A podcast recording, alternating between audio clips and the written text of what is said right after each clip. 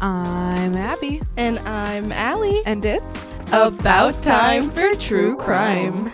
Hey. Hi, how are you?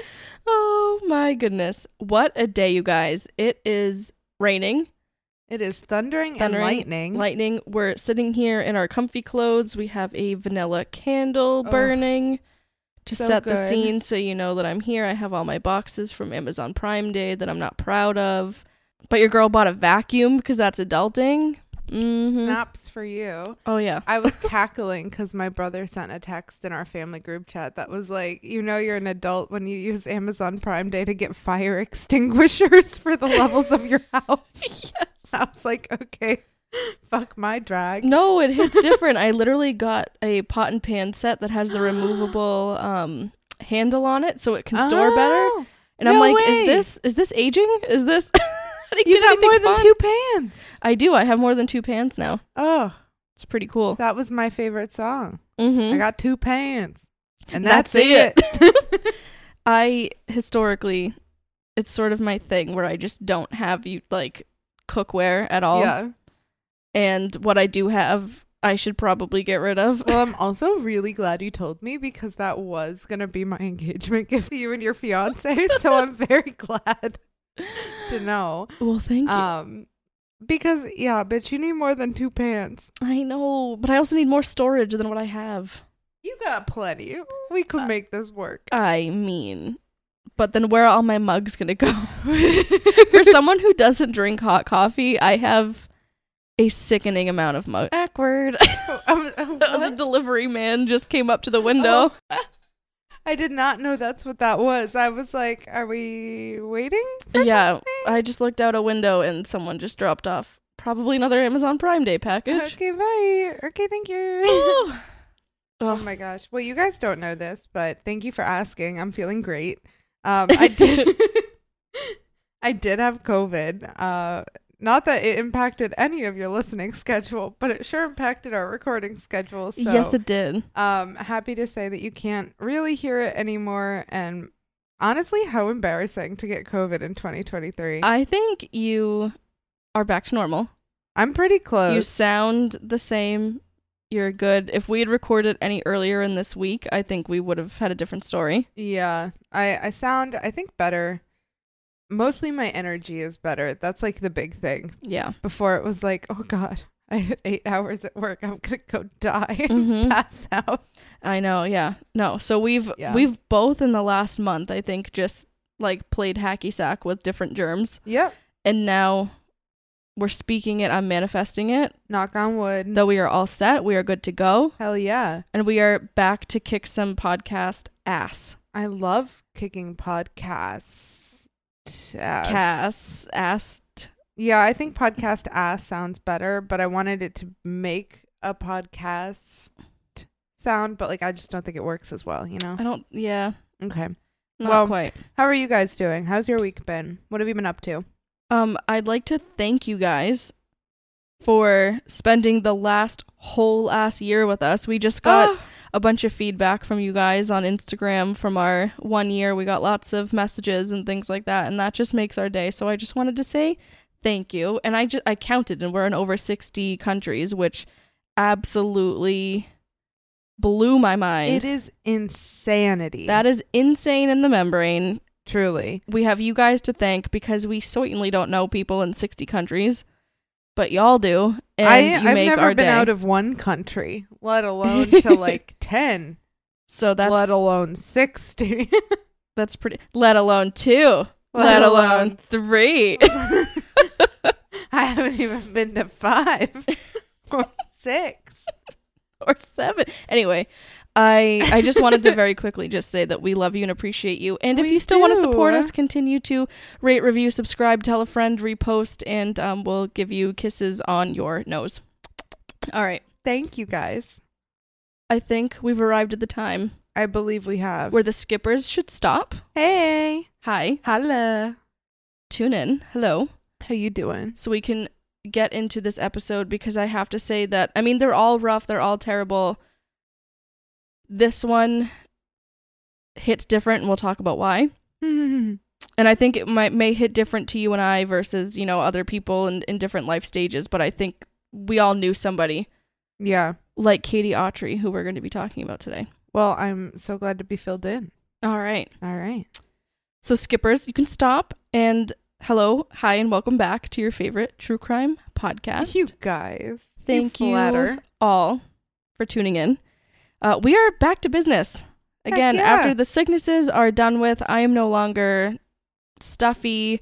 Abby's no longer dying, and we are back sitting in our fat pants talking about our favorite subject. So, let's get into it.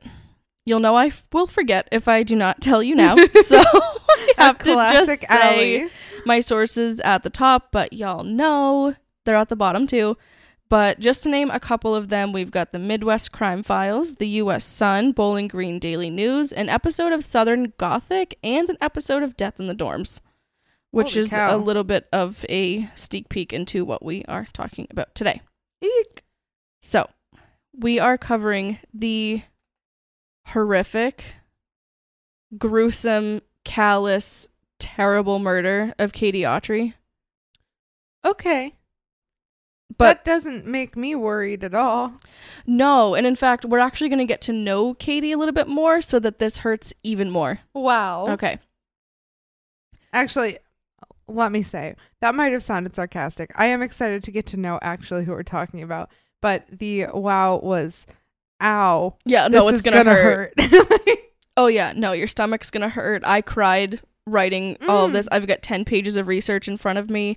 They all, you know, it, each case, like, reaches a part of you, you know, every, and Yeah. we spend so many hours on this researching every bit that we can and really making sure that we don't bring an episode to you unless we feel like we've mastered it, that we really know what we're talking about or we know what there is available out there for us to know. right. And in this case, I watched so many interviews with her family, oh, heard so many just stories of the people that still remember her and care about her and loved her and to hear just how heartbroken they are that they didn't want to live in a world without her yeah.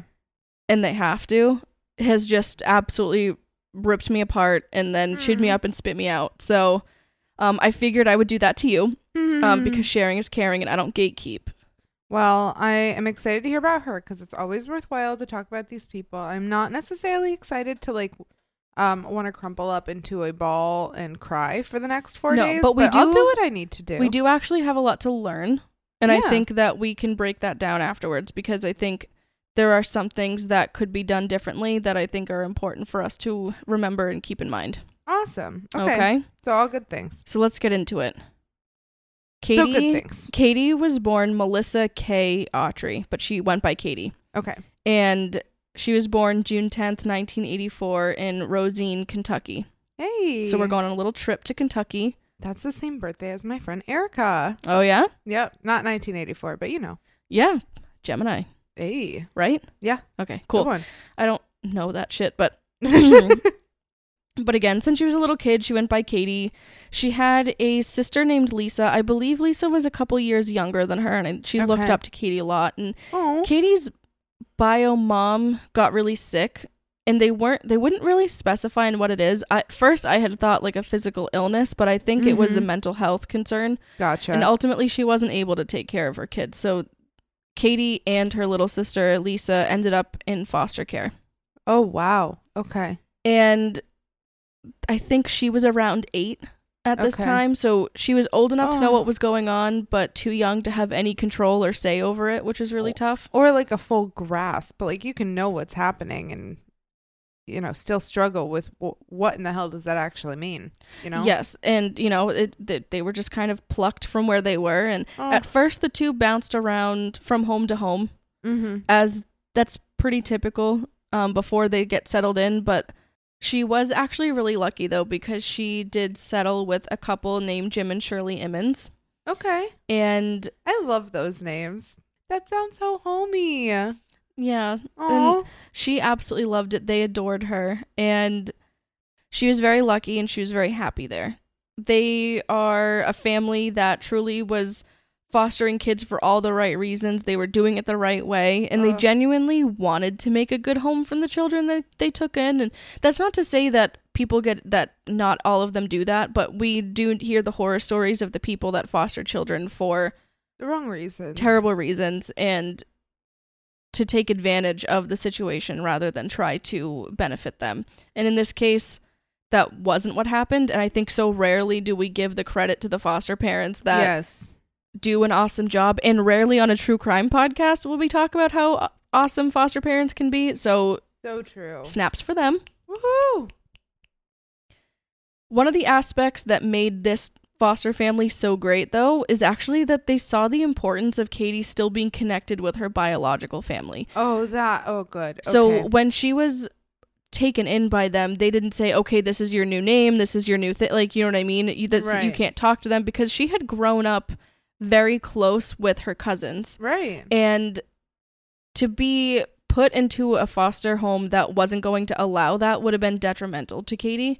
And so she ended up just really getting the best of both worlds. She was still very close with her aunts that she had always been close with and her cousins that she pretty much grew up alongside like sisters Oh. and they made sure that she could still maintain all of those relationships which was which is pretty unheard of and pretty awesome it's pretty much best case scenario for foster care. yeah and the foster parents were like no none of those re- relationships will suffer Good. with you being here, which is awesome. Um, her parents were loving and kind and strict, and Katie was not used to strict, so there was a little bit of a, a curve there, but it was it was for all the right reasons. She was to go to church, she was to focus on her grades, she was to stay out of trouble, and in the area at that time, that wasn't the most common parenting approach, but it did Katie a world of good and really spoke to how a solid, loving, stable home can make all the difference Mhm. for a child. And she really showed that because she had seen her classmates and some of her other family get into trouble and she she stayed on the straight and narrow. Good. She was bright and she was bubbly and she always oh. made those around her feel happy. She was the stereotypical she lit up the room kind of girl Yeah. and it sounds so cliche and I hate saying it because it sounds cliche, but truly from all reports she was just this bundle of light and laughter and and Ugh. and fun despite having to overcome hardships that many of her peers, many of her classmates didn't even know she had to go through, let alone have gone through themselves. right. She still stayed close with her biological family all throughout when she got into high school and everything, so it wasn't like just in her younger years. When she was old enough to start choosing where she spent time and who she spent time with, she still chose her family. Oh, good. And she was actually a really avid cheerleader, Okay. and she was really good at it, which Okay, was awesome. Queenie. She did that right up until she graduated high school. And she was also active in other activities in high school. She was on the track team, she was in the reading club, she was part of the principal's leadership club, What a little cutie. and she was awarded most improved cheerleader and most determined cheerleader. cute. I mean, she worked hard, Yeah. got good grades, did all the extra clubs, you know. Yep. Takes one to know one. Yes, Game no. respects game. Absolutely, yes. So after high school, Katie wanted to go to college. okay. Okay, she was 18, she had her whole life ahead of her, and she's like, I don't necessarily want to stay where I'm at. Yeah. So she I applied to relate to that. she applied to a bunch of schools. Uh, Mhm. Ultimately, she did end up choosing Western Kentucky University, which Okay. just gets called Western a lot okay. because I think WKU is kind of a mouthful. Yeah. So Western. Western. Um, she chose this school primarily because it was close by and she didn't want to be far from everyone, so she could still go and live there and do that thing, but she didn't have to be like 10 hours away from her family Right. to do it. Um, this school is regarded as a party school, to which I say, find me one that isn't. Yeah, I think any school that's known as a party school is just big enough that the people who want to party can be loud about it. You'll, you will be hard pressed to find a school that does not have parties. So to call it that, that I'm like, yeah, sure, whatever. Um, every college has parties. They all have underage drinking. The extent that you choose to participate in that is up to you. Yeah, regardless of the school reputation. It's going on whether you show up to it or you don't. But she actually wanted to go to school to become a dental hygienist. Wait, I love that. And she told her cousin Barbie that it was to make people smile. and That's so and to help people smile. And if you want to picture Katie, she's this beautiful blonde. Okay. She to me is a combination of like a young Julia Stiles and a young Britney Spears. I think if they had a baby, it would be Katie Autry. She's beautiful. She's a petite little thing. She's tiny. She's cute. And you can just kind of tell that she was ball of life. Mm, She was the very first person in her biological family to go to college. In fact, many of them hadn't graduated high school, so they were incredibly proud that she was taking that next step and deciding what she wanted out of life. That's so good. Way to represent And- first gen. in the area that she lived in, there weren't a whole lot of diverse or promising opportunities to work after school. Mm-hmm. You could get a factory job, you Okay. could wind up working on some farmland, or you'd work in low end food service. okay. And she didn't want any of those things.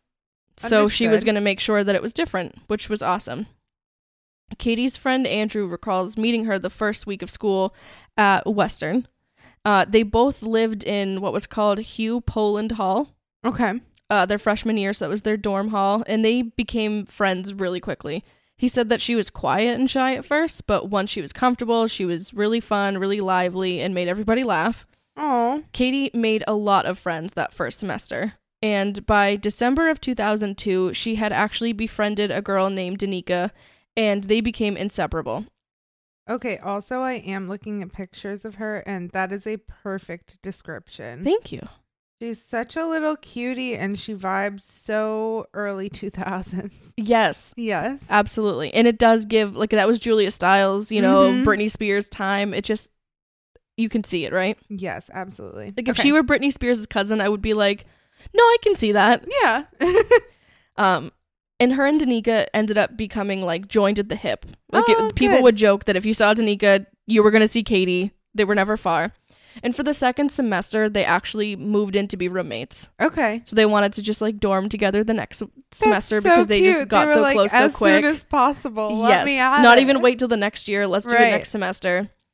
And Danica and Katie did the typical college student things. They went to their classes, they did their homework, they went to all the parties they could get into. They yes, they the drank. dining hall. yes, They- yes. yeah. They drank underage. They gushed over the hot guys that were there. They did all the things that you Yeah. do your freshman year when you're finally away from Everything you know. authority, uh, the authority Yeah. that you were used to, right? So we're gonna fast forward to May third, two thousand three. Okay. So Katie started school fall of 2002. We're moving all the way through the school year toward the end, Okay. and it's 4 a.m. Whoa. Okay. The fire alarms went off in the Hugh Poland dorm building Oh, when don't they? that Katie had lived in. Okay. So all the students exited the building. Many of them were still half asleep. They were in their pajamas or their slippers, kind of annoyed that the alarm was going off. Yep. It was near the end of the school year, so it was kind of a common prank on campus for other, you know, people living in different dorms to pull the fire alarm, make everybody get up. Either Uh. you've just fallen asleep because you were out part- partying, or you were going to get up early the next morning because you had to study for your finals, you had to do something. Right. Maybe you didn't even go to sleep yet and you were about to, and then these alarms go go off. So whatever the reason was, people weren't thrilled and no one really took it seriously. They're like, Yeah. yeah I'll go and I'll leave, but like this isn't funny. This is about to be finals week. I'm tired. I'm exhausted, and I just want to be in bed. Yes, and these pranks were going on around campus. And also, if it wasn't like a I pulled the fire alarm as a joke, it always smelled so bad of like burning ramen or mac and cheese or popcorn or whatever it is. like who put their mac and who put their Easy Mac in the microwave without putting water in it? You I- smoke too much weed, knock Yes. it off. and you can smell the burnt noodles. It's so bad. yes, or who left the popcorn? Like, what did you do? Did you set Yeah. it on five minutes? What are you doing? Those are the kinds of things that are going through the students' Did minds, I right? ever tell you about um the time that I had a dream that I set off the fire alarm while I was in school? No. I was convinced. So, um, naughty me, I will admit this. I did have a candle in my dorm. You bitch. and I had a nightmare that I left it burning and then it set off the fire alarm. your conscience.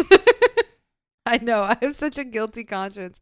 I'm like, I asked my RA, I was like, did I set off the fire alarm last no, night? how would you? Because in my dream, I just like went back to bed. I was like, I'll just blow that out real quick and go to sleep. but yeah, um, that's exactly what all this is. Yeah, And nobody ever takes it seriously. you're like half asleep. You're still in your slippers. You're in a bathrobe. If anything, it, depending on where you live, that time of year, it still can be pretty cold. yeah. It's just not great.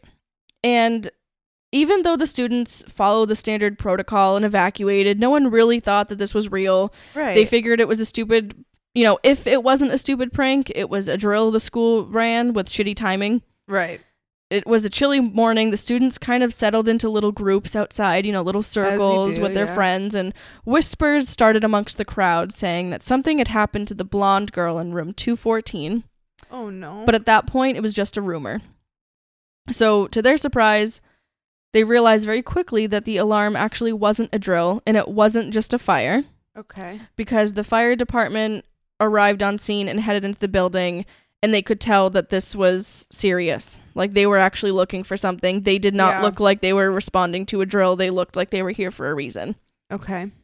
So it was the role of the RA to go room to room and make sure that the students had evacuated the building. Yep. And if you don't know, an RA is a resident advisor or a resident assistant. I've seen it kind of called both. Sometimes it's called a CA, which might be community advisor, whatever it is. Depending on the school and the size of the dorms, the RAs or the CAs are either responsible for the whole building or just their floor. Yeah. And they are tasked with getting to know the students living in the building. They try to make them feel more at home. They comfort someone if they're feeling homesick, probably help settle disputes among roommates, make sure that there's no underage drinking going on. I mean, you always hide everything from the RAs, right? Right. Me and my roommate our freshman year stole the hand soap dispenser and hid it in our room and had to hide it for every time they did their rounds. Oh. That's just what you did. So typically if they're doing their jobs right, they know who lives in which room. They might know who on that floor or in that building get along, things like that. They're kind of think hall monitor for Yeah. apartment building type thing. So when this particular RA was making her rounds down the second floor hallway of the dorm, she noticed smoke coming from under the door of room 214. oh. Okay. Now, Western PD, so the the UPD, the campus PD, if you will, um, unlocked the door, but they couldn't enter the room because the smoke was just so thick. Oh my um, they didn't gosh. really see flames, but they were not dressed. They did not have the equipment they needed to go in there, and it just came like pouring out of the room. Holy They were not ready for this, so they backed out. So they ended up getting the firemen inside, Yeah. and the firemen could see that the flames were out. There was still a bit of like a smolder at this point, oh. but one of them noticed something that was a bit shiny on the bed, oh. and it was sort of like under a pile of clothes, is what it kind of looked like. And to his surprise, it started to move a little bit. Oh god. And then he realized that there was actually a girl laying there on the bed, and he could see that she was still breathing. well, breathing is good.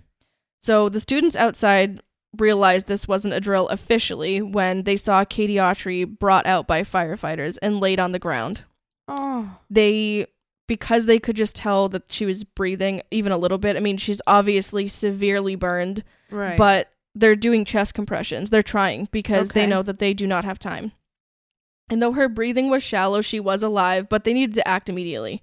Yeah. One of the firemen turned to the crowd of students that had formed and said, If you are someone who prays, now is the time to pray. oh. The students there that heard that that night say that that line and the look on his face and the way he said it has stuck with them for life. I'm sure that if is- you are a praying person, if you are someone who prays, now is the time to pray for her. holy Oh, absolute shivers. like I literally have goosebumps right now. As she was put in the ambulance, she was able to say one sentence and she said, Take me home. Oh. That makes me sad. So Katie was brought to Bowling Green Medical Center with some investigators. Okay. Abby's already crying. This Okay. is so ugh. I know. It, it's going to hurt. It- Okay, thanks. so some of them stayed with her so that if she were able to speak at all, communicate with them whatsoever, that they would be there so that they could try to figure out who the hell did this to her. And then the rest of the investigators stayed on the scene trying to figure out what was going on, you know. And the fireman who was the first to see Katie said that immediately the scene did not look right to him for a number of reasons. Okay. The first being that she was under what looked like a pile of clothes. Right.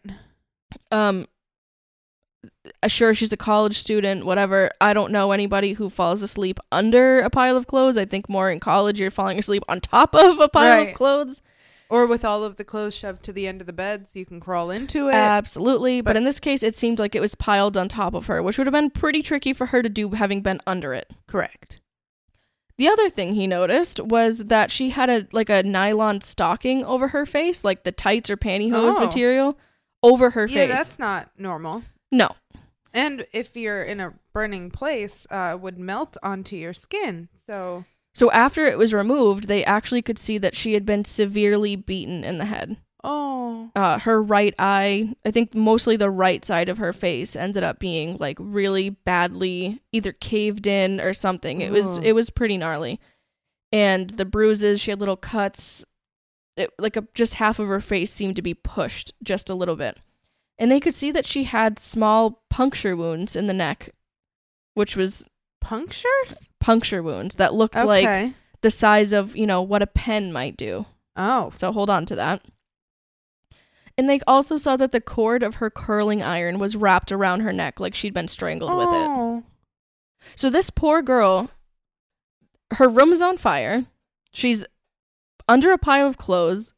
Pantyhose is wrapped around her face. She's been beaten in the head, and she has stab wounds with from from a pen in her neck. And she's been strangled with a curling iron. And she's yeah, she was barely able to breathe because her own curling iron cord was wrapped around her neck. Oh, It was like every which way they could try to hurt her, they did. yeah. With whatever they had on fucking hand. Once That's Katie nuts. was at the hospital, medical staff could determine that the burns she had sustained were not accidental. They could see that some parts of her had been doused in what they thought were an accelerant, Okay. mainly her chest and genital area. Oh. So she had been sprayed or something had been poured on her specifically between her legs and her chest and like up near her face. Oh. And then she was Lit set ablaze fire. basically. Oh.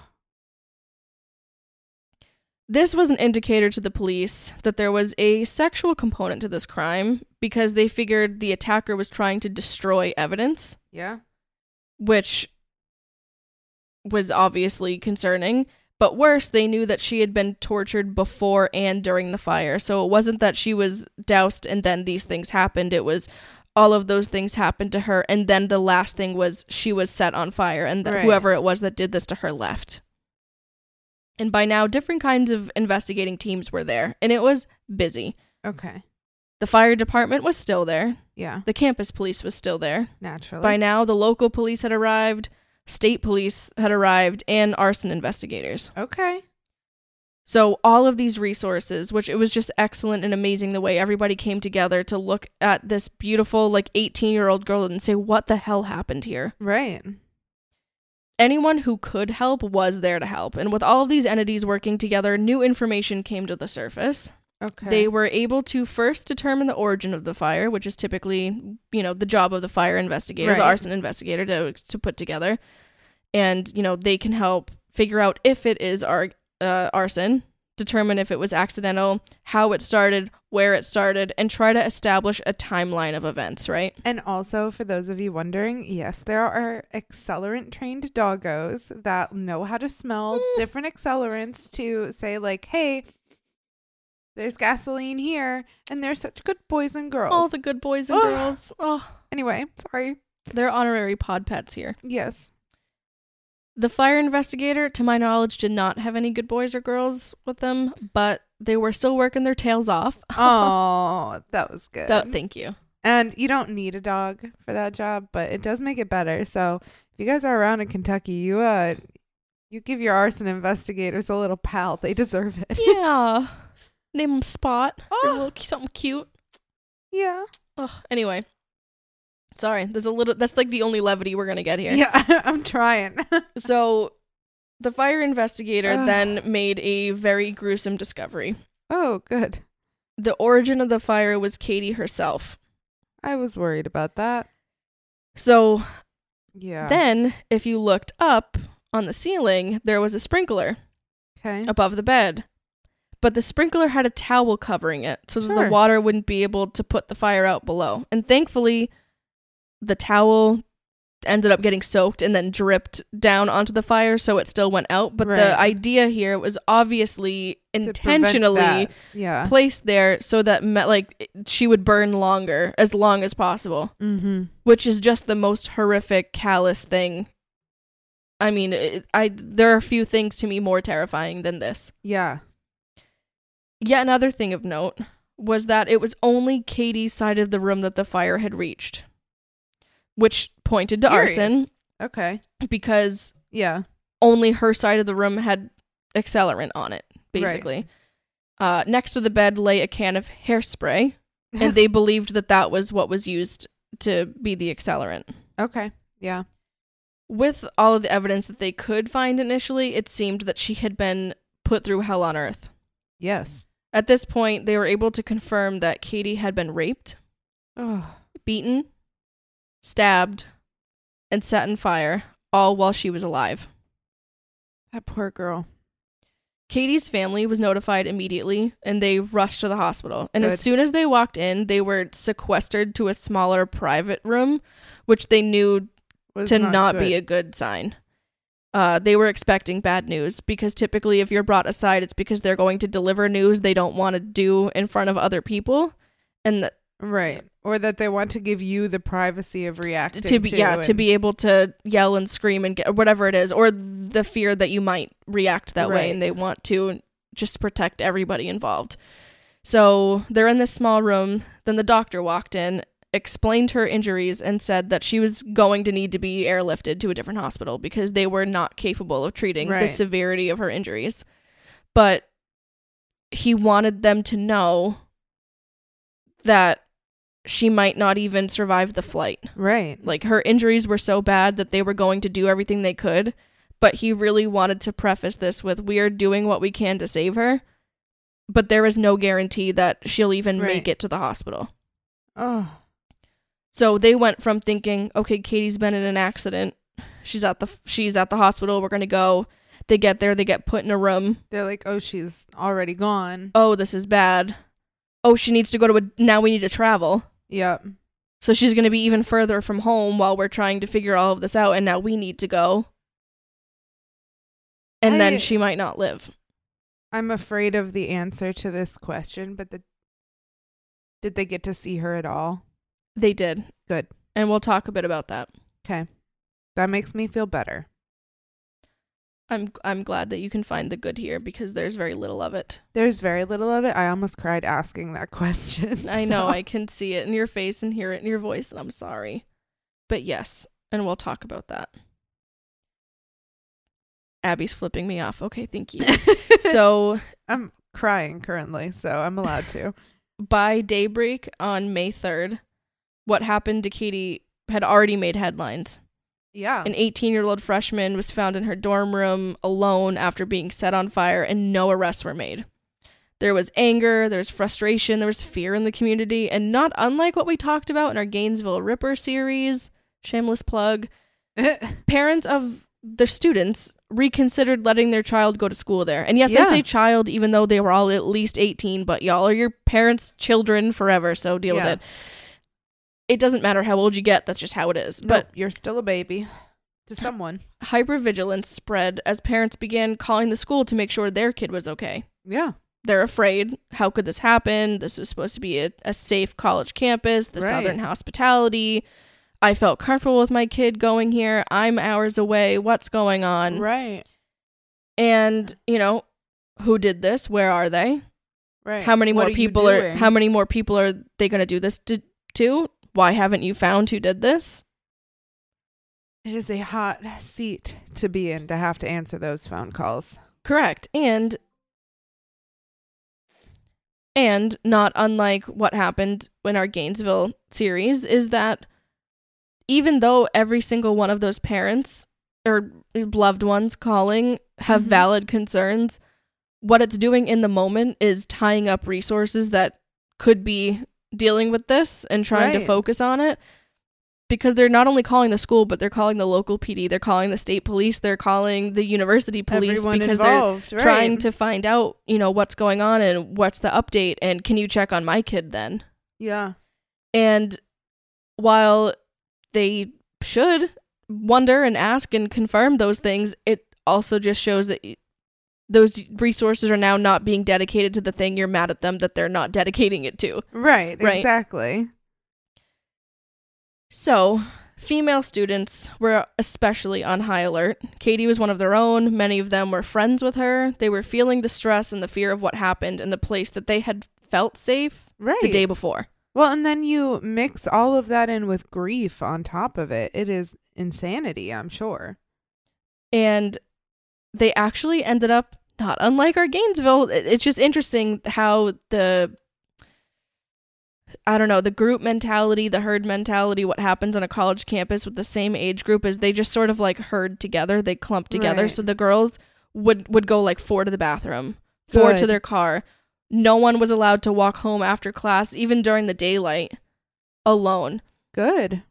Um, even a lot of the male students would walk them to and from classes. Like they would volunteer, they would offer to go with their friends. They made sure that their friends were okay. Even the guys kind of stuck together, but they always made sure that if they saw like a girl alone, like they would check on her, which was really sweet and that everybody just sort of came together because right now we had no reason to believe that any male students were at risk, but we knew that the younger, more petite female students all were like, Katie was just like me. Right. And if that can happen to her, Yeah. I am one classroom away from it being me. absolutely. Yeah. So we're going to head back on over to the investigation. Okay. The question remained why had a beautiful, kind 18 year old freshman been brutally attacked just before classes were done for the summer? I mean, we were heading into finals week. This was the time that people were out and enjoying, t- like, celebrating. They're almost done. You kind throw in some disc on the quad. you kind of know if you're going to pass or fail at this Yeah. point. Like you can kind of you have an idea. The weather's warming up. People are having a fun time. And anyone who's not a freshman has been through enough finals to be like, all right, I just, I got to do X, Y, Z, and that's it. Yeah.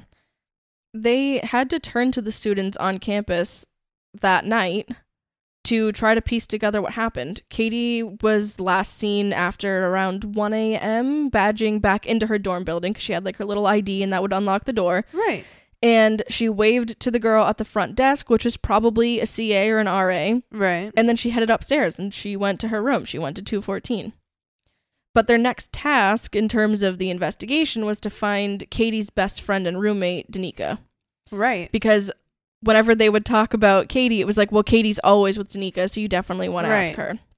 And it was a question of was she in danger? Did she know what happened? Or worse, was she in on it? Right. Because her side of the room was left alone yeah. they couldn't get answers if they couldn't find her and they just didn't know where she was. So another student actually said, Well, I have her phone number. Do you want me to give her a call? Yeah. And the police were like, Absolutely, yes. can you we do, that? And she's like, Oh my God, yes, yes, yes, I'll go in. So Danica goes in and talks with them. oh, good. Okay. She's beside herself because that's her best friend. Right. She has no idea how it happened. She said that she was actually staying over someone else's dorm that night. She was like having a sleepover somewhere else. She had seen Katie earlier. She just wasn't there that night. Right. Um, and she'd actually Oh, talked to her. girl. So Danica said that she and Katie had pre-gamed before a party As you do. and then went to the party and kept drinking. Okay. So they were at a party that night.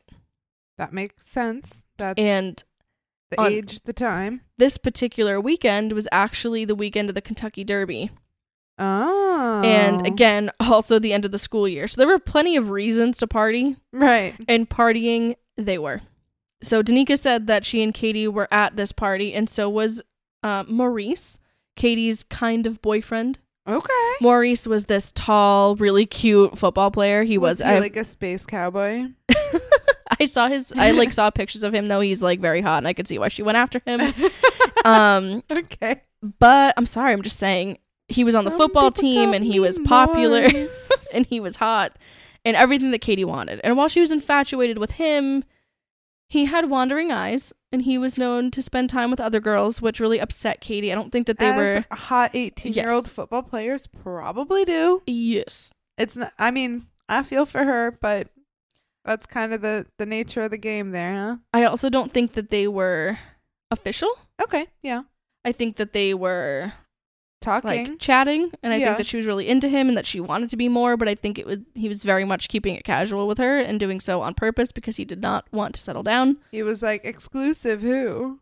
I'm exclusively for all the ladies. It was also Yeah. rumored that he actually had a girlfriend Oh. from back oh. home. She was out of town, so Katie may have been the other woman instead of the other way around. Oh, poor girl. So she was not very pleased to hear of him talking to anybody. I don't think she knew he had a girlfriend.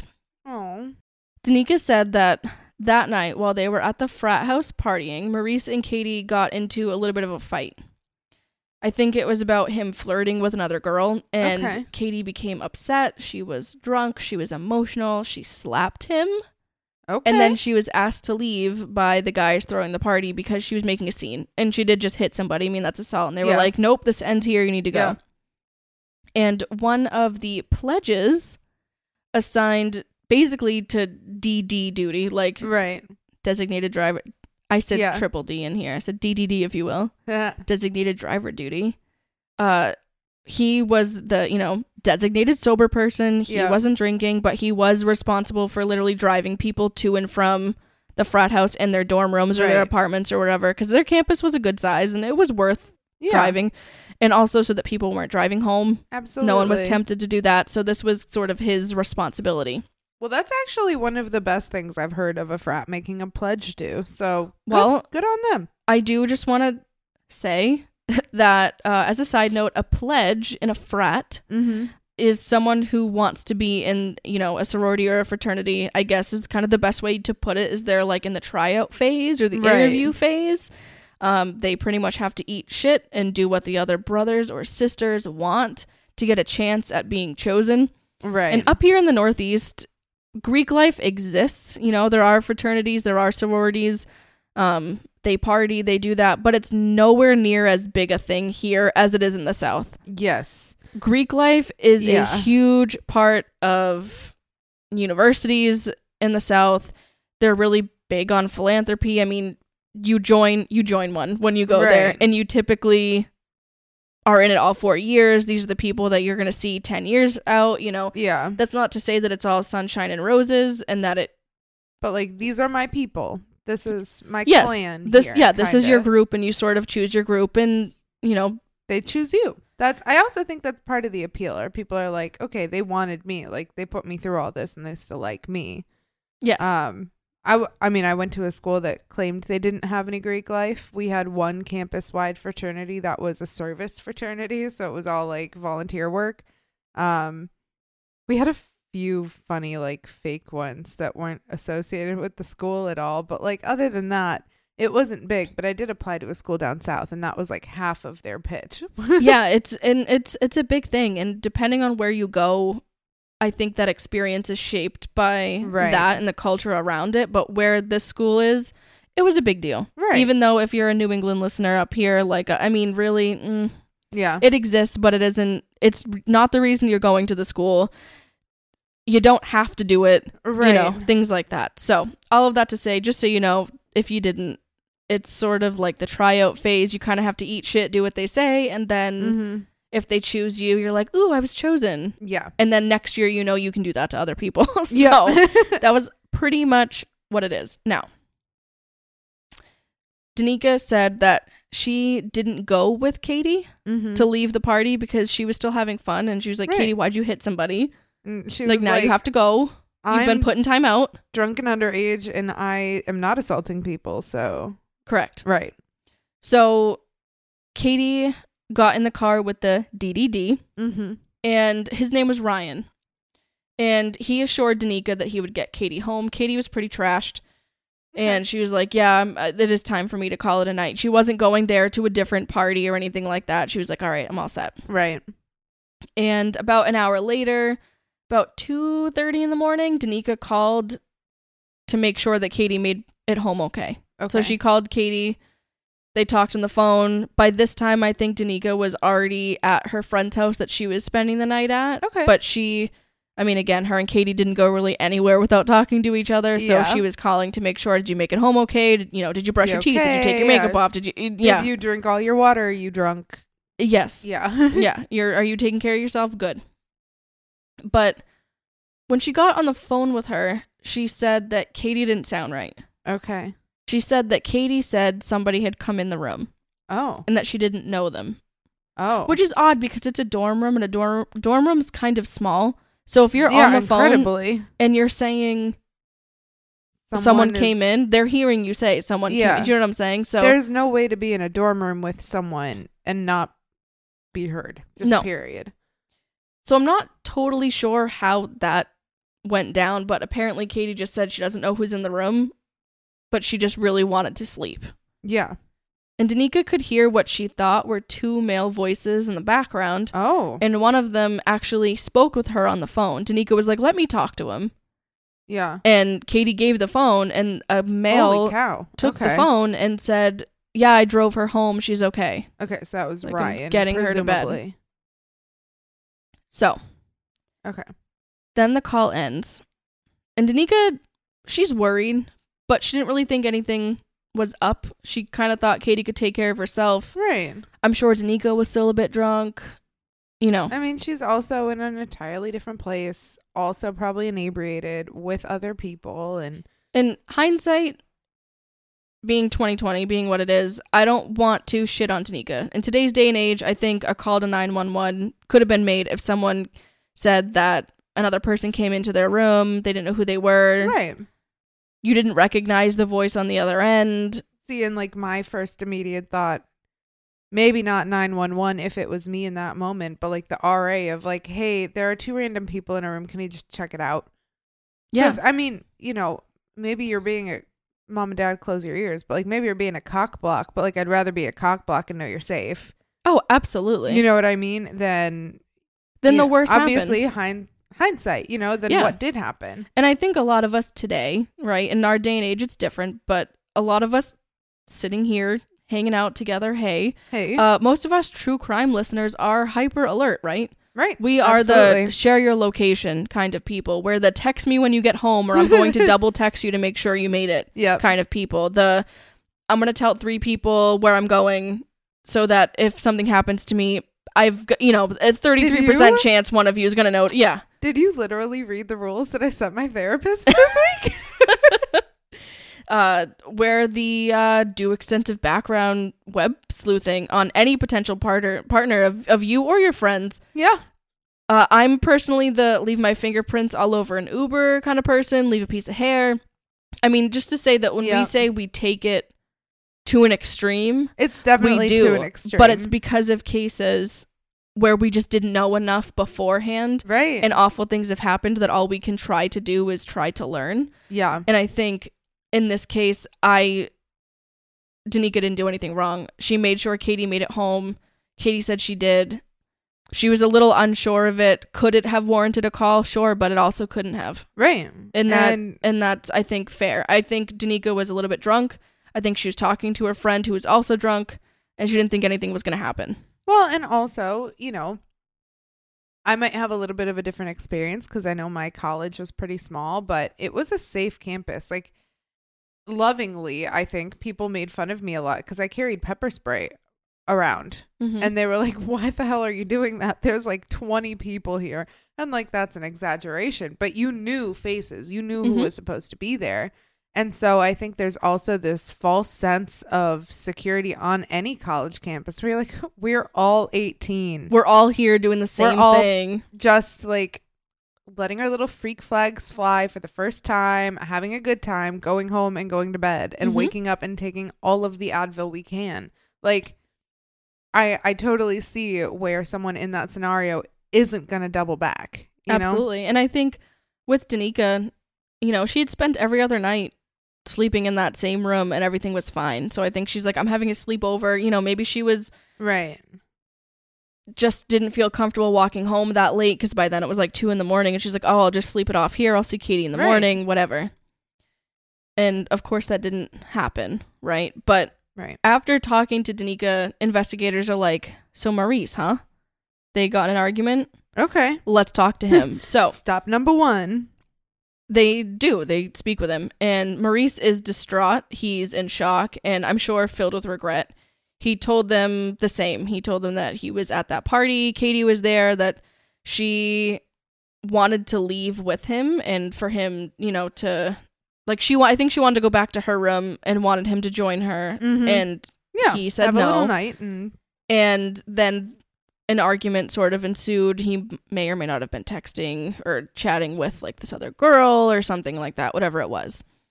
They confirmed his alibi and he was removed from their suspect list. okay. He was there much later than her. He stuck around and he was seen there.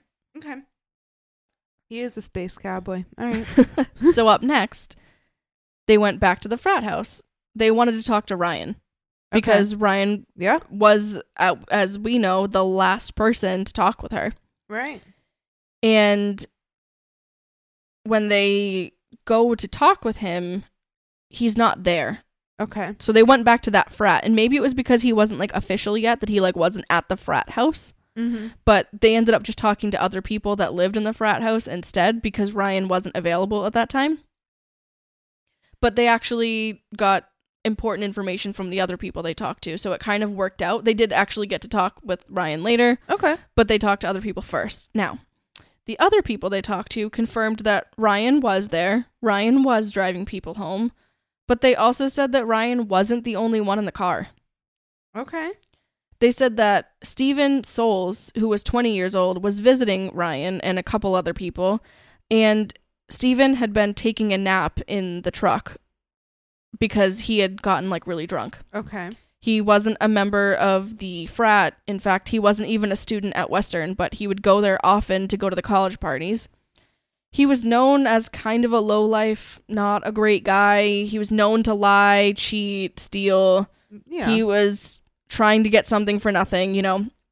He did He's not have a great reputation, I'll just put it that way. yeah. And he too had pre-gra- pre-gamed He had pre-gamed. he had pre-gamed this party so by the time it got later into the night he was already so trashed it was nap time right. and he did so he went into the back of the truck took a nap and was chilling And I'm sure he actually took a couple of rides to and from the frat house Yes. during his nap. now he was woken up when katie got in the car Okay. and katie i guess was nice to him and then this was later like confirmed by ryan that okay. She kind of teased him a bit she was like oh you're not feeling well hope you feel better and Yeah. sort of like you know Hey, little baby. like yeah. la di da went, went on. Um, so when they finally did talk to Ryan, he denied having anything to do with what happened to Katie. He'd obviously heard of it. Who didn't? But he's like, absolutely not. Did I have anything to do with this? He swore that he drove her home. He made sure that she walked into the building, and then he left. Okay. But when asked about his friend Stephen, he told them that after Katie got out of the car, he started to drive away, but then Stephen asked him to stop so he could get out. Okay. Now, Ryan states that after this, he just said, Yeah, sure, stop the car. Stephen gets out. Ryan's alone in the truck. He states that he went home and he played video games with his roommate Okay. and then he went to bed. Okay. This was all confirmed.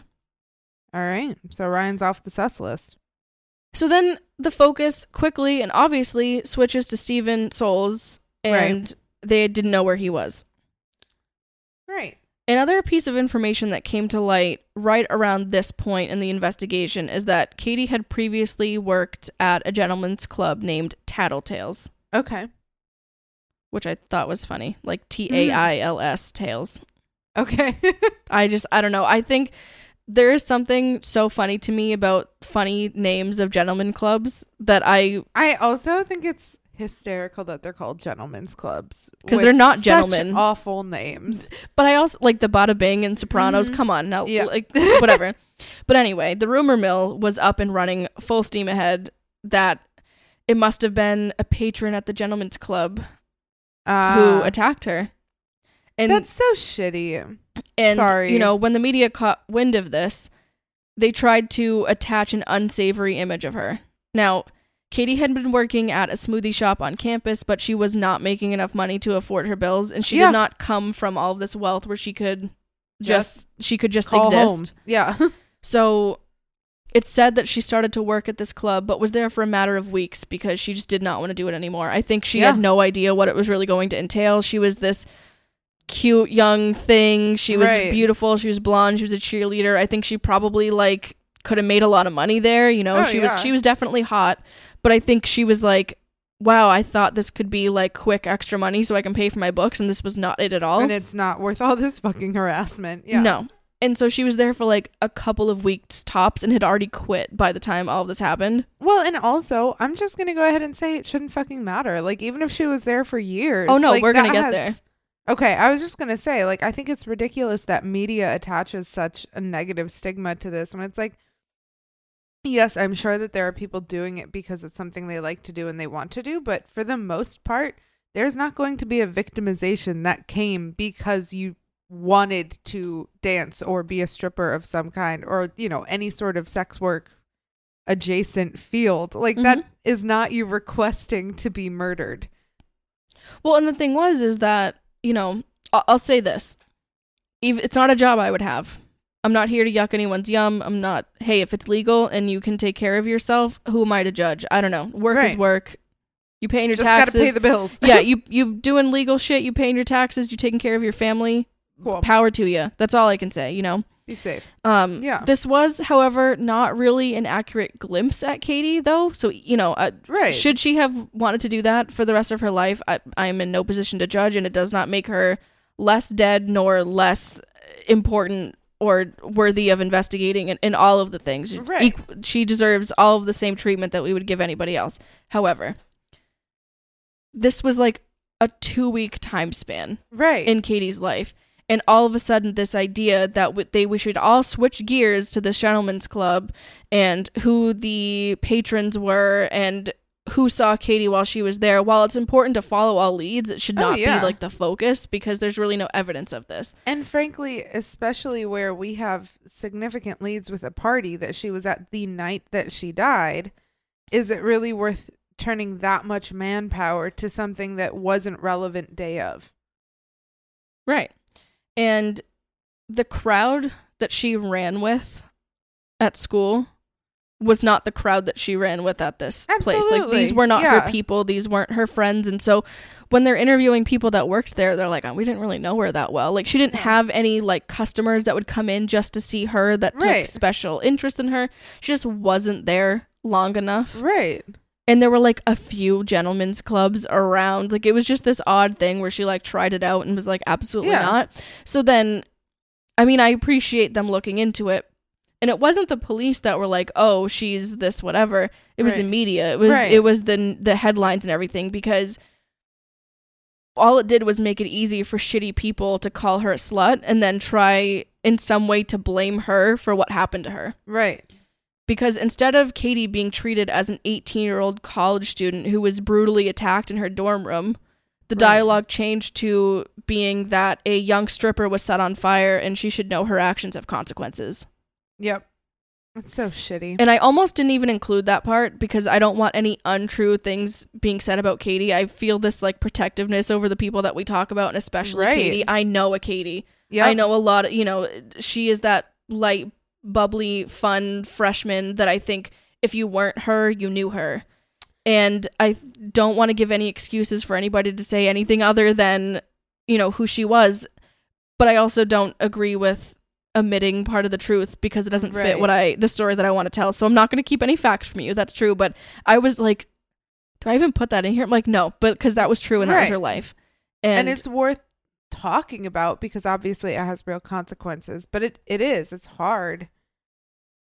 So ultimately, the police did their due diligence and were able to dismiss this previous work as not related Good. and focus on the facts that mattered here. Oh, bless up for Kentucky police. Honestly, this entire time they've been on it. They actually have. I mean, I was Right. really, I was just impressed with all of the. When you have so many hands in the pot and so many moving parts on a case, it's so easy for people to get butt hurt because they want the attention or the limelight or they want the control, the power, the whatever. Or just straight up refuse to communicate. Like, Yeah. there's all sorts of things. you know, not all are created equal. Some have more resources, some care more. That's just facts. Yep. That's just how that is. And they seem to really all work well together, even despite the circumstances being really hard to stomach. Yeah. In the media, of course, blowing it into something. And now she's no longer this like college student that was like someone's daughter. She's like, well, she's a whore and she got killed, Yeah. you know, like, or she got attacked. And it was this whole thing and it was awful. And I'm I'm glad that they were able to be like, no, she is still someone's daughter and still a helpless victim for something that nobody should ever have to try to imagine, let alone go through. So we're actually going to catch up with Katie now. Okay, how's she doing? Katie was not in good shape. I was expecting. Okay. She had actually survived the flight to Nashville, but she was still under heavy sedation and she was actually in an induced coma. Okay. She had such severe third and fourth degree burns that many Oh. of her nerve endings actually had been killed off, which was Yeah. probably a godsend because it meant that she couldn't feel a lot of the pain that she probably would have felt Right. if the burns were slightly less severe. okay. Still, though, she was in pain. Yeah. And her family held on hope and stayed by her side. They wanted to hold her hand, they just wanted to touch her, and they were told you can't Mm-hmm. because uh, risk of infection is so right. so high with a burn, and th- in one small infection can be what kills you. In in a situation with the burns as bad as she had them. Well, yeah, I know burn heels, I think, are some of the most dangerous ones. I mean, your skin is your biggest organ. To think about giant, vast majority of your biggest organ being like Op- incinerated, Yeah, literally. and open to contaminants and everything like that. And so Oh, they were they they stayed with her. They Good. didn't leave her side. They were distraught. She's 18 years old. They've they said she didn't even look like her. Yeah. They knew it was her. And her cousin Barbie, who she was the closest with, she turned to God in those moments and she just prayed because she said she just didn't want to live in a world where there was no Katie. oh. But unfortunately, doctors delivered devastating news that her chances of survival were minimal. Right. she her body had started to shut down there was no Oh. way that they could remove her from the sedation she struggled to breathe she couldn't really her body couldn't keep up and couldn't do anything on its own anymore Okay. the school held a candlelight vigil Okay.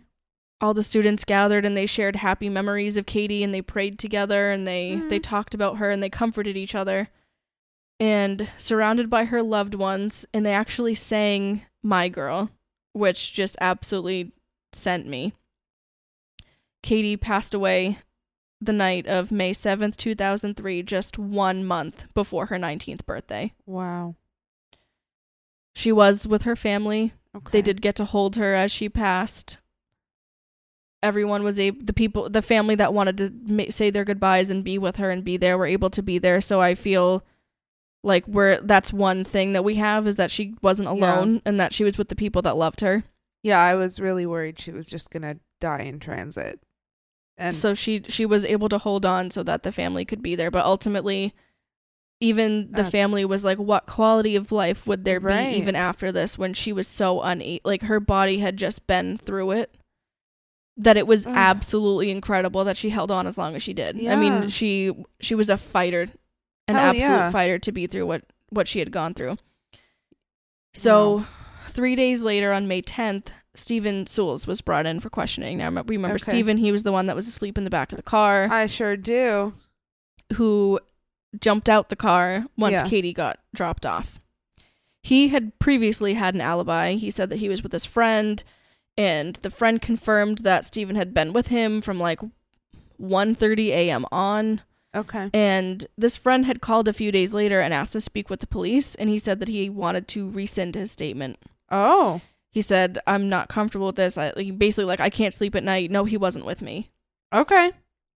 Well, don't lie to the police, but if you do, definitely call them and tell them that you lied to them. So that's that's a point for him. The friend said that he went to bed around 4:30 in the morning. Okay. which I'm like, oh my god, I can remember those nights. Never again. Nope. Um, And when he went to bed at 4:30, Stephen still wasn't back yet. so Oh, the, shit. he Okay. was he wasn't there, and it had been hours. well, and remind me, you said it was around 4 a.m. that she was found. 4 a.m. the fire alarms, the smoke alarms Right. were going off. Okay. Yep. So Stephen confirmed that he saw Katie that night. Okay. And he was like, and then that was it. And then it changed a bit more to say, well, yeah, I saw her and we had consensual sex, but I didn't hurt her. Then he said that they hit it off in the car ride over to her dorm. Okay. And so that when she got out, he followed. And he said that when she badged into her building, he grabbed the door before it closed and like followed her up the stairs. He, she had no idea he was right behind her. It was just just as it was Well, about yeah, to close, he like stuck his fingers in and got it. Since, I mean, he didn't get out at the same time. The car moved, and then he said, "Wait." Yeah, she thought she was, uh, you know, when she had a bit of a, like a Oh, walk to the the door and everything, and yeah. he's okay. just slithering. He's a snake in the grass, like coming Yep. up. It, it- it's just awful. And so he sneaks in. He follows her up to her room, and then he just kept repeating, "I didn't hurt that girl. I didn't hurt that girl." And the detective interviewing him said, "Stop calling her that. Say Yeah. call her by her name. Call her Katie. Good. Call her Katie." good. and he put a picture of Katie. He slid it in front of him, and he said, uh, "She has a name. Don't say that girl." Yeah. And Stephen wouldn't look at the picture of her, Okay. and so the detective is like, "All right, All we're on to something Yeah. here." He just he kept saying the words, but his body language, his face, everything about well, the energy he was giving off was just like, "I'm guilty." and frankly, if I can, um, if you have to catch a door before it locks without somebody knowing, it is. I'm going to venture to say not consensual. Um, Mhm. it has a chance. There's a small likelihood, frankly, if somebody is going to have sex with you, it should be an enthusiastic yes. Um, which includes, I would say, uh, keeping the door open for someone to get in. Correct. Maybe yeah. that's me, but Yeah, I mean, even if she saw him, she's like, "Oh, maybe he has a friend in this building too." right, right. I mean, he snuck in the outside door, but at the same time, it's like if you didn't have ill intentions, you would have said, "Oh, can you hold that?" right. Hey, my friend's on floor one. Can I come in? You know, Yeah. and even that could have been a lie, but it, it's less sketchy Yep. than doing what he did, right? So the detective is like, "This guy, there's something just not right." And he Yeah. tru- he said he had a gut feeling, and he trusted his gut, as you should always do. First And- time around too. Yeah, and he's like his mouth is saying I didn't do it, but everything else about him and his conscience, his body language, his face, an entirely different story. Yeah. And even eventually like after pressing him for a little bit, he admitted that though he wasn't the one who hurt her, he knew who did. So then he says that the murderer was actually Lucas Goodrum. Now, Lucas was Steven's friend from his hometown. They had gone to high school together, they had stayed in touch. They were sort of like in the same friend group, I guess. Neither of them were students at Western, so I guess they kind of had that in common. I think maybe, you know, they could have commuted together to the school a few times, Mhm. but in this particular incident, um, they didn't spend the whole time that they were at Western together. Okay. So he'd said that Lucas had called him to see what he was up to because they were both on the campus. They just weren't there together. Yeah. And that they had been at that frat party together for a little bit, but um, he told him where he was and who he was with, that he was with Katie, he was hanging out with this girl and everything. Okay. And then Stephen says that all of a sudden there was a knock at Katie's door and Katie opened the door and, and it's Lucas. Oh. How And- coincidental. Stephen said, and I quote, he saw what we were doing and he wanted to get some too, but she wasn't down with it. Next thing I know, shit turns crazy. Can you guys hear my eye roll? Can you hear it? I don't it have to look at you, I can just feel it. That's oh okay. All right. According to Stephen, Hmm. Lucas sexually assaulted Katie and then he sprayed her with hairspray. Which is the first that this is being mentioned, mind you.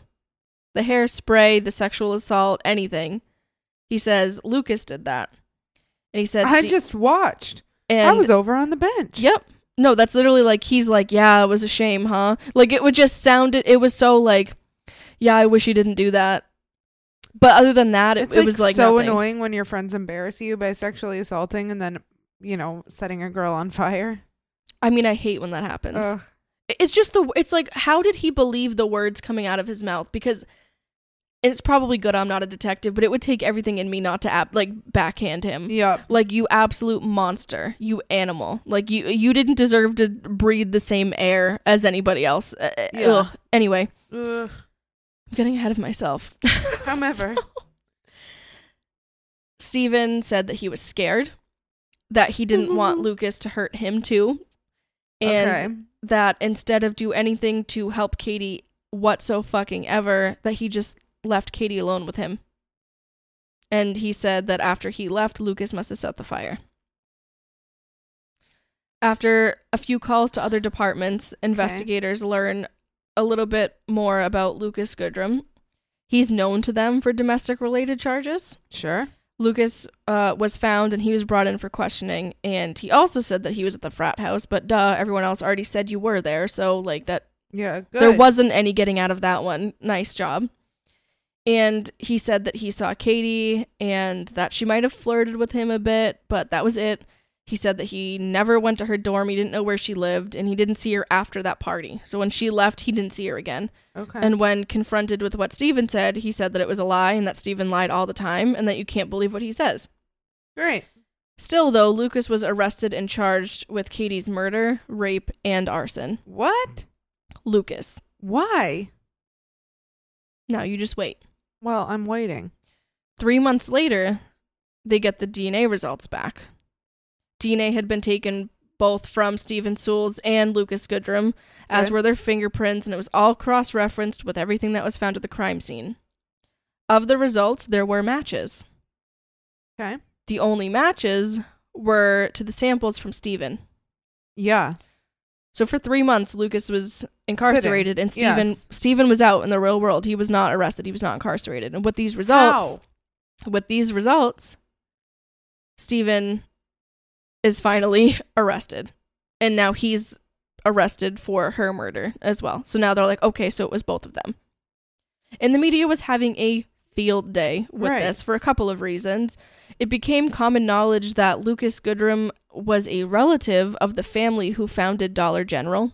Okay. So the narrative was that um, he was the heir to the fortune and that he had all of these resources and that he preyed upon Stephen to do his bidding for him because Stephen was, you know, more shy, didn't have money, Sure. whatever. So he, Okay. you know, he listened to him. He's like, he's like, oh, he made him do his bidding for him and how awful it was that he took advantage of him.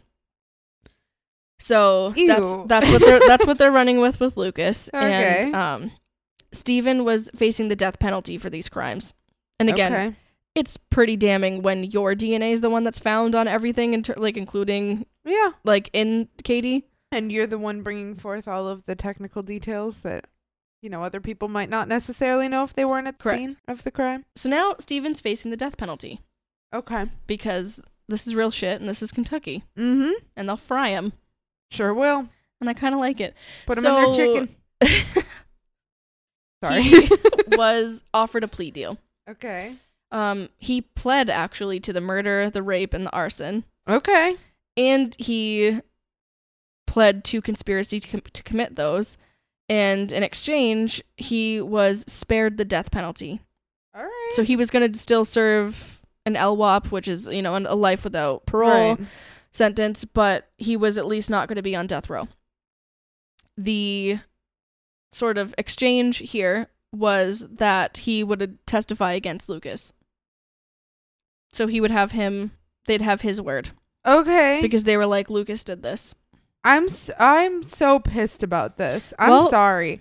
I know I'm I'm sure that there is a time and a place for this, but why are we taking the word of a man who is getting something out of this, who is the only one with physical evidence tied to this crime, to put another man behind bars? Well, I will say this, Okay, and this is brought up in the trials. sure. Danica heard two male voices. Yeah, absolutely. Neither of them were Ryan, even though one of them claimed to be. Not that it was Ryan, but I'm the one who took her home. Wasn't true, and that was confirmed. Right. So we've got two people known to lie, sure. Sure. We know that Lucas and Stephen did hang out that night. Yeah. And we also know that they were friends before and that they both had criminal records. This is what they're pointing to. Okay. I'm not saying I agree with it. I'm saying this is what they have. yeah. I mean, I'll, listen, I'll take anything at this point. Now, in 2005, so this is two years after Katie died, Okay. Lucas stood trial for his alleged part in her murder. Okay. Stephen testified that he had been with Katie when Lucas showed up, and then that's when Katie was attacked. Is like Lucas shows up, he decides he wants some, she did not want to participate, and then Mhm. instead of doing fucking anything to stop it, he claims that he just kind of sat there for a little bit and then he left, and then whatever Lucas did with Katie was his business. That's what he claimed. Now, Ew. he said that he was there when all of it happened and that throughout the attack, Katie was in and out of consciousness. But Okay. he said Lucas stabbed Katie with a pen and then he changed his story. Huh. He said on the stand, first time this story makes its debut, testifying in part of the deal that he got, he says, uh, actually, instead of the first version where I like yeeted out of there out of fear for my life, um, what really happened was that Lucas made me rape, beat, and stab Katie so that it would look like I did it. This is what he said. He goes, Lucas comes in, orders me to attack her, orders me to stab her, orders me to strangle her, set her on fire, and then we both leave. Sure. Yeah, that makes sense. Oh, yeah. Oh, yeah. Oh, don't you know? He's a fucking weird looking fella, kind of is Sorry, though, I'm too. pissed. so Stephen then says that under the threat of him and his family being killed, because this is what Lucas supposedly said to him, mm-hmm. he was told to grab the hairspray and then use it to set Katie on fire. So now he went from I watched it happen to I was ordered to do all of these things and this is the order and how it happened, Okay. which is the first time this story has been told. Yeah. So then Lucas testified in his own trial and he was consistent throughout. It said the same thing he said the first day he was yeah. interviewed by them. He said that he had gone to the party. Yeah. He had seen Katie in passing. She was cute, obviously. Yeah. She was adorable. I would have said that too. Duh, no shit.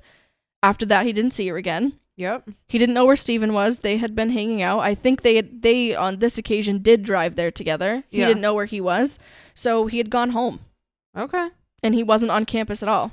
His roommates testified that he had been talking about dropping everything and moving to Florida or some other state and leaving everything behind, and that sort of gave Okay. prosecution like ammo to say, That is weird. "What were you running from?" Right.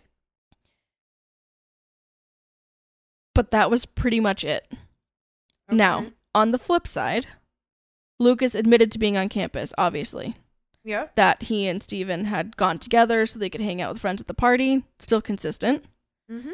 Lucas was seen in the lobby of a different dorm hall at this time A different one than Katie's. than Katie's. okay. And then he left. He had a receipt from a gas station Okay. that was between Western and his house. So Okay. he was driving home, which offers a timeline. And the timeline it provided was that he couldn't have attacked Katie with the Yeah. time on the receipt. Now, the receipt may not have belonged to him. There's no way we can absolutely confirm.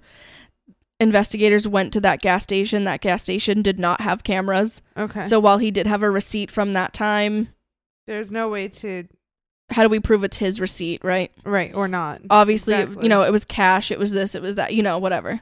But he had it and it was in his pocket. It's also the early 2000s, so there's only so much you could do at that time anyway, but you know, now Yeah. you can't go anywhere without a camera. literally. 25 years ago, 20 years ago, Well, not the same. I mean, Yeah. obviously there were cameras, but it wasn't like every single inch of the world was covered in them like it is But today. you're not on 4,000 CCTVs a day in 2003. So, Lucas's father had also said that Lucas was home by 3:30. right? And that fire didn't happen until 4. Right. So he had already had driven home, so it just it established a timeline that okay, sure, it's his dad, which like Yeah. I'd hope my parents would lie for me. I don't know. like Mine wouldn't. but all of but all With of, all of the love, I I think they'd be like, you need to own up to the shit you did.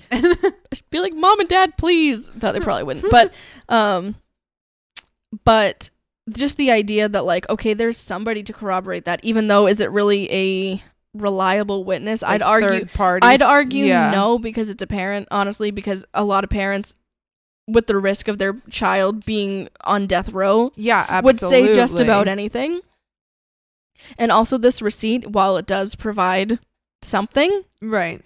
it isn't concrete. Yeah. But the biggest thing that drove this home was that of the DNA found at the crime scene and on Katie, not a single iota of it belonged to Lucas. And that's what drove it home. Well, and that's pretty fucking impossible to do if you touch somebody. Like, period. Shake their hand, give them a high five, give them a hug. Try to touch have the door sex handle. with them. touch the touch they the door handle to let yourself in. Knock on the door. Touch anything in that room. have one piece of hair fall out while you're standing there. When Yeah. it came time from the for the jury to deliberate, they did so, and I don't know how long they deliberated for. I couldn't find that. Okay. but they reached a verdict Okay. and Lucas Goodrum was found not guilty. Good. Now there is a lot of debate over Stephen Soules' plea to an LWAP sentence and then Lucas's acquittal Yeah. because there's a lot of moving parts here. Now, first we'll talk about Lucas. His mother had remarried in like the last few years to this, you know, this time point, early 2000s, to I think like the grandson of the family who founded Dollar General. Okay. And again, they still claimed that he came from this place of privilege and status, so it was easier for him than it would have been for Stephen to get a defense team that who wasn't wealthy. Okay. The issue here though is that his mother again had only recently married the grandson of the family who founded it. So right. this narrative that he had grown up wealthy and had all of this like connect and status. and to say that he was so much better off him and Stephen went to the same school. right. he's not it's not this prestigiously insanely wealthy kid that the media would have you believe they were good friends. They both did not come from a lot of money and only recently did his mom marry and i'm pretty sure he was primarily with his dad Right. anyway. So to say that he was the heir to the fortune and like had all of this money coming to him he didn't see a cent of that. That wasn't it. I don't i don't see any that was just simply untrue Right. and also, it's the grand, like, it's so far removed. He's the grandson's stepson. Right. You are not the first on the list to No, get anything. You're no, not getting you a dime. might be in the will, maybe. like, you probably could, like, go to, like, a Christmas party. Hell yeah. So, that's one thing. He didn't have access to that money. He didn't grow up different from his peers, and he didn't have fame and fortune that they'd like you to believe. Right. And also, my other kind of response to that is like, if you are someone who grows up with that status and that wealth, why is a quote unquote known lowlife your go to henchman and not someone that you can pay off? And you'd honestly have probably gotten off on those other charges you had too if that were true. Right, I mean, really, like if you're gonna say, "Well, this will get you off," it's like, well, then he wouldn't have had the other things either, Right. If you can get away with murder, you can get away with robbing a convenience store or, or, like you know? slapping your girlfriend, which I Yeah. think was what it was. You know, Oh, it was okay, something yeah. like that. Yeah, like you definitely get away with something like that. you know what I mean? And you should. I mean, you, everyone should be held accountable. But let's not pretend that like this kid was like the the wealthiest, like Right. you know, Or that boy billionaire type idea. So that we just put that to bed. That's not true. good. What it came down to was this. If his DNA had been at the scene, he would have been convicted. Yeah. It wasn't. And that meant that everything they had on him was just because Stephen said so. And he proved in the courtroom that he was a liar Mhm. and not a credible historian because he changed his story on the stand. And if I think you can factor the money into it if you want to. yeah. He did have a good defense team. Sure. Stephen didn't have a fantastic defense team, but also Stephen knew how bad this looked and he knew death was on the table. Right.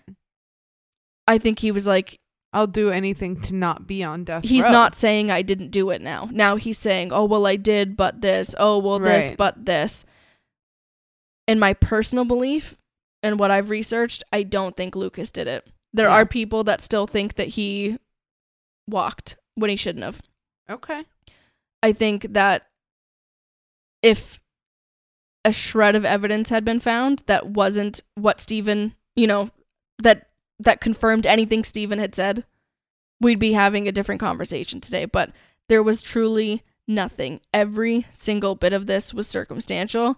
Every single bit of this was on the rumor mill. Every bit of this couldn't be proven. And Yeah. There was nothing from Lucas in her room, on her body, even like in the building. And despite his attempts to cover it, Stephens was everywhere. Yeah. I mean, he covered her in clothes, stabbed her with a pen in the neck, beat her face, strangled her with her own curling iron cord, put hairspray all over her body, and tried to set her on fire and tried to ensure that the sprinkler system wouldn't put it out.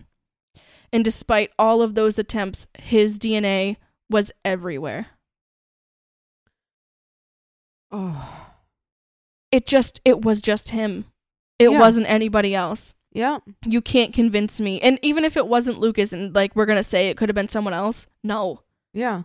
Stephen went in there wanting what he wanted. He was going to take it. And then he made her pay for that. Yeah.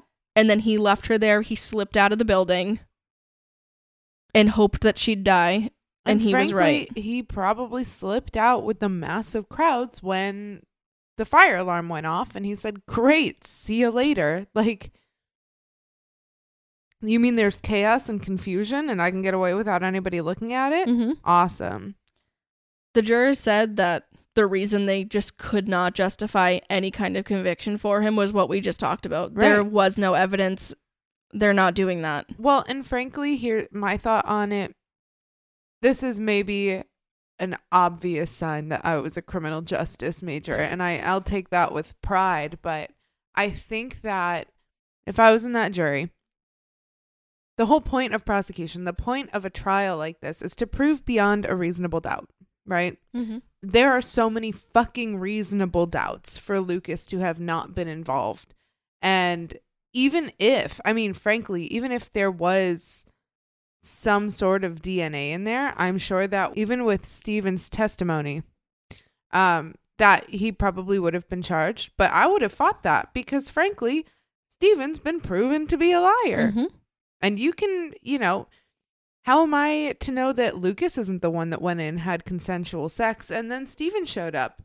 You know what I mean? Like, there are all sorts of things here. And I understand that a lot of cases are he said, she said, or in this case, he said, he said. But I don't see enough pointing to Lucas at all. I I mean I simply don't. And frankly, yes, it is not okay to you know, assault anybody, whether that's a slap or a punch or anything in your history. But I also don't believe that slapping one person one time and being brought to justice for it means that you're gonna murder an 18 year old. I mean, I, Katie slapped Maurice. Exactly. You know, I know there's the double standard where she can slap him, but if he slapped her, the whole thing, you know, Right. cops would have been called and it would have been a whole thing. And that's, I slapped my college boyfriend and I like still feel guilty about it. but you know, I also think that if he had been like, you slapped me, I would have had to be like, yes, I'm not going to kill anybody. and I think, you kidding me? You saved the spider in my house. You were like, kill it. I was like, get rid of it. yes. Like, I don't care what you do to it, but get rid of it. Yeah. But yeah, just that idea. And and I think that, you know, this is why our system is is important and why, you know, obviously it's imperfect. There is no perfect system. Sorry to say it. yeah. Um, Wah, wah. But that's why prosecution's important. Yeah. That's why defense teams are important.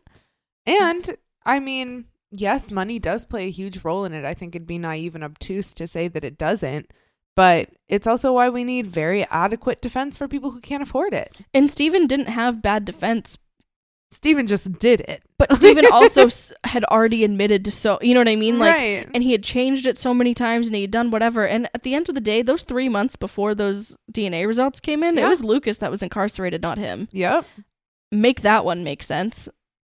Can't. Would love to.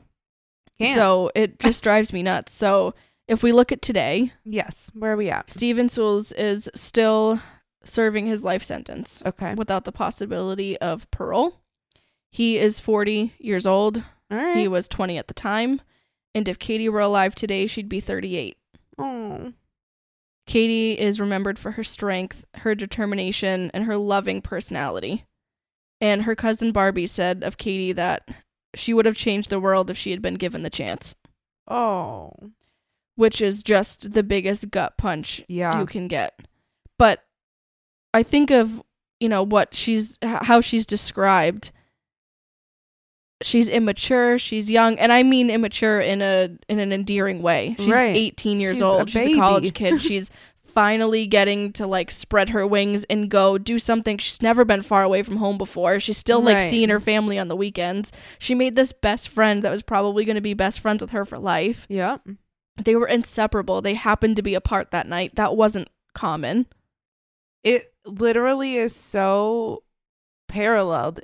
My friend who has that same birthday, like I would have been, I would have been like a Danica. You know what I mean? It is ridiculous how.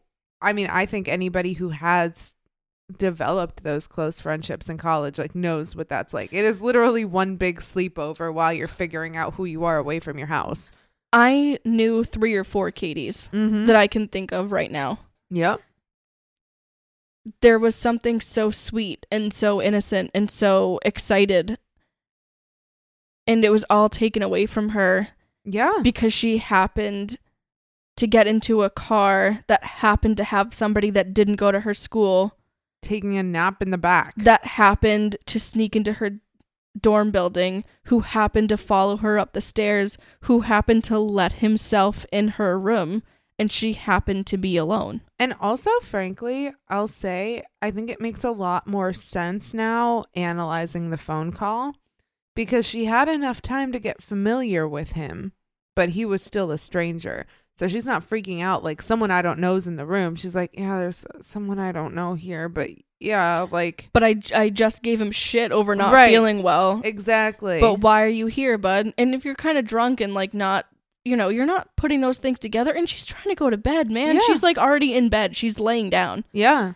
Like she is lights out, ready to go to bed. She's like, I drank my water, I took my Advil for the morning, get out. Like that's all you can do. Yeah. And so for her friend, and that's why I cut her some slack, but I think what we can learn from this is like if it doesn't feel right, there's Yeah. probably a reason. And it doesn't mean, you know, alert the the t- uh, alert the town bells and everything, but it does mean that follow up. do your due diligence. Call the RA if you need to. Call a friend that you know that lives there. Call a guy. Call, you know, call a big, you know, oh, there was a guy there. I'm not going to send another girl there. Let's have a guy Yeah. that I know that, you know, just something to just check on her. frankly and i mean this would have been you know in hindsight bad for investigation purposes because it probably would have mucked everything up but like have maurice go you know Yeah. i mean even if he's lying yo that's my girl and like knocking down doors i i would think that a little like a little shit like Stephen would be like i'm gonna scurry the fuck out of here like It's just if somebody had done something. I mean, e- even I can't imagine that it was quiet, right but I can't imagine that if he had stuffed things over her face the way he did and he beat her and she was in and out of consciousness like he was saying she was, right that I could see how it might not have made a sound. right Strangling someone's quiet. yeah Ugh. I mean, what would the loudest thing be? The sound of the hairspray, if you think of it, right? mm-hmm. But there's other parties going on, and there's other and frankly there's other ones listening to music. Half of them are asleep. If they're you know if they're awake at all, they're probably also trash. No, right uh, you'd be hard pressed to be on a college campus and find someone awake at like four o'clock in the morning yeah that isn't either like going to their job that starts at five a.m. yeah or absolutely trashed yeah from the night before. I don't think you're gonna find an in between there. And you can be both of those people at different times, but that's it. Yeah, it you're depend- all doing it can what depend on the day of the week. Yeah, and you're doing what you have your eyes set on because it's 4 fucking a.m. You're like, I'm exhausted. I'm either exhausted and having a great time or I'm exhausted and cursing my boss's name, but I'm exhausted and I'm just doing the thing I need to do. And I can still understand how some people might not have heard anything. Yeah, absolutely. Some of them might have gone home for the weekend. Maybe they were bringing stuff back to their parents' house because school's about to wrap up and they got to get ready to move home. Maybe some Right. of them already did move home. Maybe some are home to study for upcoming finals. Like, maybe they're at the party that Katie was just at. I mean, there's so many reasons why someone could have not noticed. heard or intervened. Yeah. I mean, genuinely, and this is like a little bit graphic, not crazy, but even if the worst sound of it was like any of the things he was doing physically to her, no one's no one's gonna think twice about it. First of all, college walls are paper thin. You hear weird shit every day. Like your neighbor farts in their sleep, you hear it. Fun fact, I did hear that once. Fun fact: My next door neighbor um screamed on a Tuesday around midnight. I can monster queef, and she's been known in my friend group as Monster Queef ever since. Oh my god. But you can hear fucking everything. Yep. So like, Monster. You know, you got music going in one room. You're out for the rest of the hallway. Everybody can hear that one Mhm. music blasting. Like who? Who's yeah, gonna Kate- know? Katie has a friend over. yeah. That's it. I mean, that's that's all it is. And I don't doubt that he probably started with beating her to incapacitate her enough where she's not making any sounds. Right. She's not able to alert anyone or do anything. And I think the very last thing he did was set her on fire and then Yeah. he disappeared out the door. Like he sprayed the hairspray and he left. Yeah. Hearing the sound of hairspray being sprayed is like the most common thing you're going to hear Yeah. on a weekend. Yep. yeah, that's true. So, you know, so there's just a lot there's a lot there. It's awful what happened. It Wow. seems both preventable and not. Yeah. And Katie didn't do anything wrong. She went home.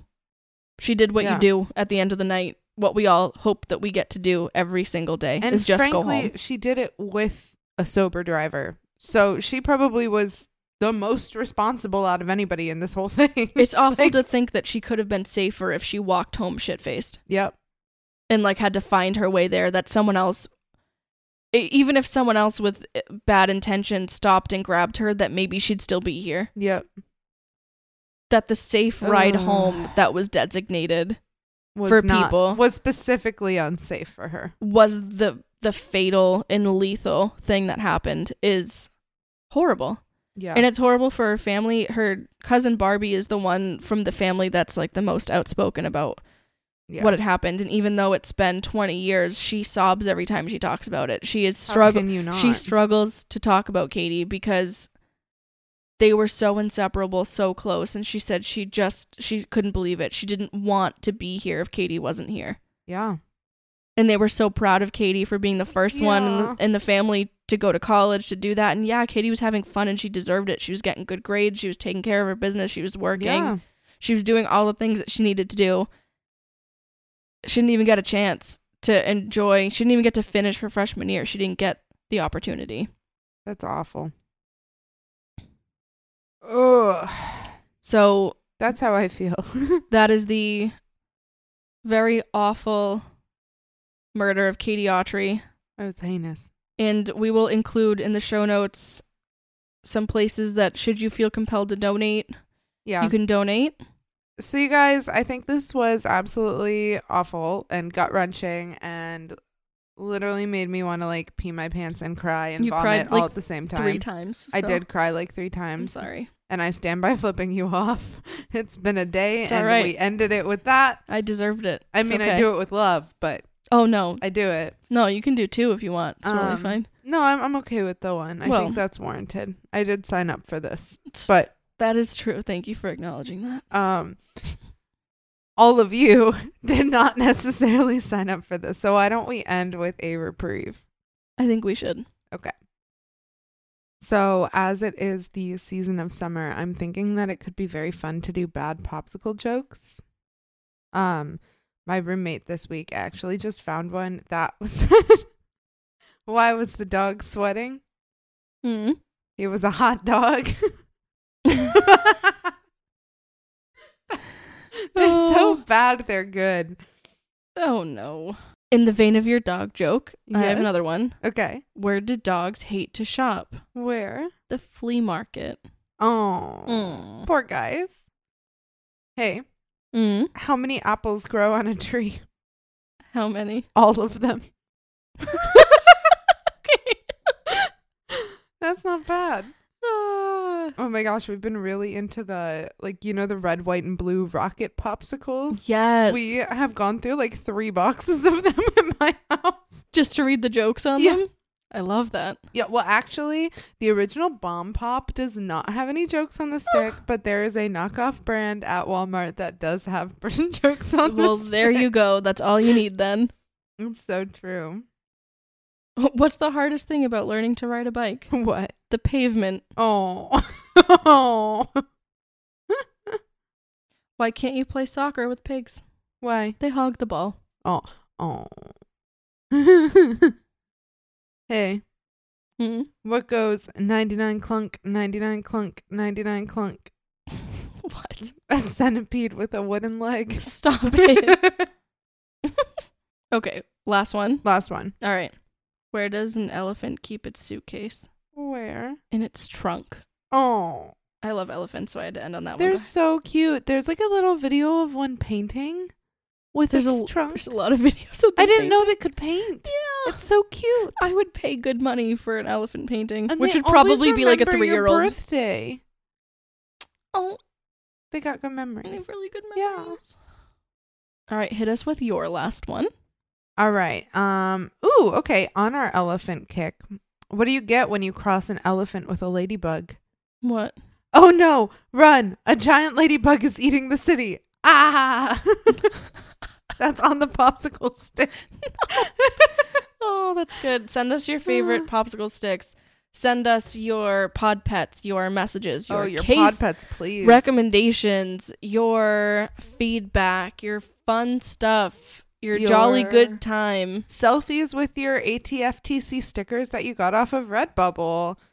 Send All of it. us how much we made you cry with this episode because I'm three down for today. So It's true. Yeah, you're 0 and 3. It's um, pretty bad. let us know. You can do all of that on our Instagram if you'd like. You can search that up by opening your little Instagram and typing in that little bubble about time for true crime pod with periods in between every word. So that is A B O U T period T I M E period F O R period T R U E period C R I M E period P O D because podcast was too long. But if you, like podcast, want to send something too long, you could do that to our email. But Allie, where would they email us? If you wanted to email us, you could certainly do that at about time, the number 4 tc at gmail.com. So that's A B O U T T I M E, numeric 4 tc at gmail.com. And we would love to hear from you. Anything, everything, as long as you're not being creepy, we're responding. So You got it. we love to hang out. We love to chat. We hope that you take care of yourselves and do something good after this hellacious hour and a half we've spent together. oh, yeah. And we hope you guys have a great day. If I take a look at my watch, I do believe that that was About time for true crime. Bye.